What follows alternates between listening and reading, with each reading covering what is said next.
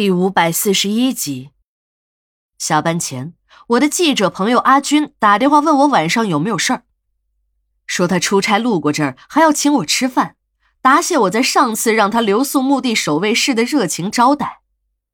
记者的嘴巴真的好厉害，连珠炮式的语言邀请，差点把我给搞晕了。还好没说出实话，如果真的说漏了嘴，说不定我也要被请去了。看来还真的是病从口入，祸从口出啊！其实我对这份只有几百块钱补贴的解剖中心管方副主任早就小心翼翼了。每当我拿起办公桌上的那本保密条例，我的心里便一阵的紧张。说句心里话，要不是管理不同意，史馆长的话我不好驳面子，非要我兼任这个差事，我才不会干呢。一边干着这个光杆司令的差事，多赚不了几个钱，还弄得个提心吊胆。日常的停尸间和火化室的活儿一样也不少干。如果再出了点事儿，那就真的成了费力不讨好了。小林在楼道里看了看，又把我们两个差点闯祸的冒失鬼拉进了浴室，重新宣讲了一遍纪律。这一次，我和小娜都表示听明白了。如果再听不明白，就离被审查不远了。小林又转过脸对小青说：“有一件事儿是告诉你还是不告诉你？我想了一天了。告诉你吧，这可能会违反监舍的管理纪律；不告诉你吧，我怕你这辈子就没机会知道了。那样的话，我的良心会受一辈子的谴责。不过，我最终还是决定告诉你，你自己知道就行了。”小青一点精神也没有，虽然小林的话绕了一圈又一圈，他也没有要听的愿望。想想也能理解，一个即将行刑的死刑犯的心情能保持这么平静已经很难了。这个时候命都要丢了，还有什么能引起一个人的兴趣呢？但我还是想错了。小林的话一说出来，还真的让这个明天就要掉脑袋的女人开心的笑了起来。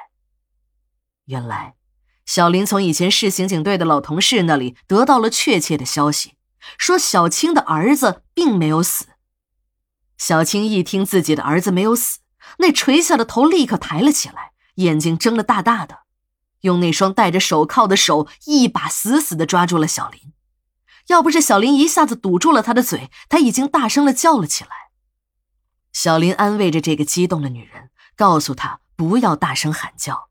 还用眼神示意我看一下浴室的门是不是已经关死，然后才把事实的真相讲了出来。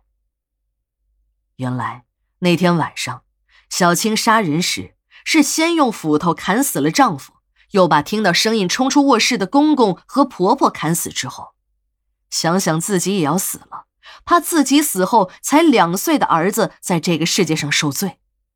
冲动之下，这才对着儿子的脑袋举起了那把已经沾满了鲜血的斧头。他几次要砍，也没下得了决心。最后，他眼睛一闭，才把斧头落了下去。然而，这一斧头只是砍在了儿子头的一侧，孩子一点也没有受伤。这一斧子不重，只能说是轻轻落下的。锋利的斧刃连那薄薄的床单都没有划破。只是斧刃一侧的鲜血沾到了孩子的脸上，溅到了孩子的头上。小青看着满脸是血的儿子一动不动，还真的以为自己已经砍死了儿子，便拉过一条毛巾盖在了孩子的身上，连头也盖住了。处理完这一切，他也绝望地吞下了早已为自己准备好的安眠药。他怕这些药吸收的慢，还使劲地喝了两大杯水，便躺在地上。等死了。等小青公公的家人发现了这起惨案，已经是第二天的早上了。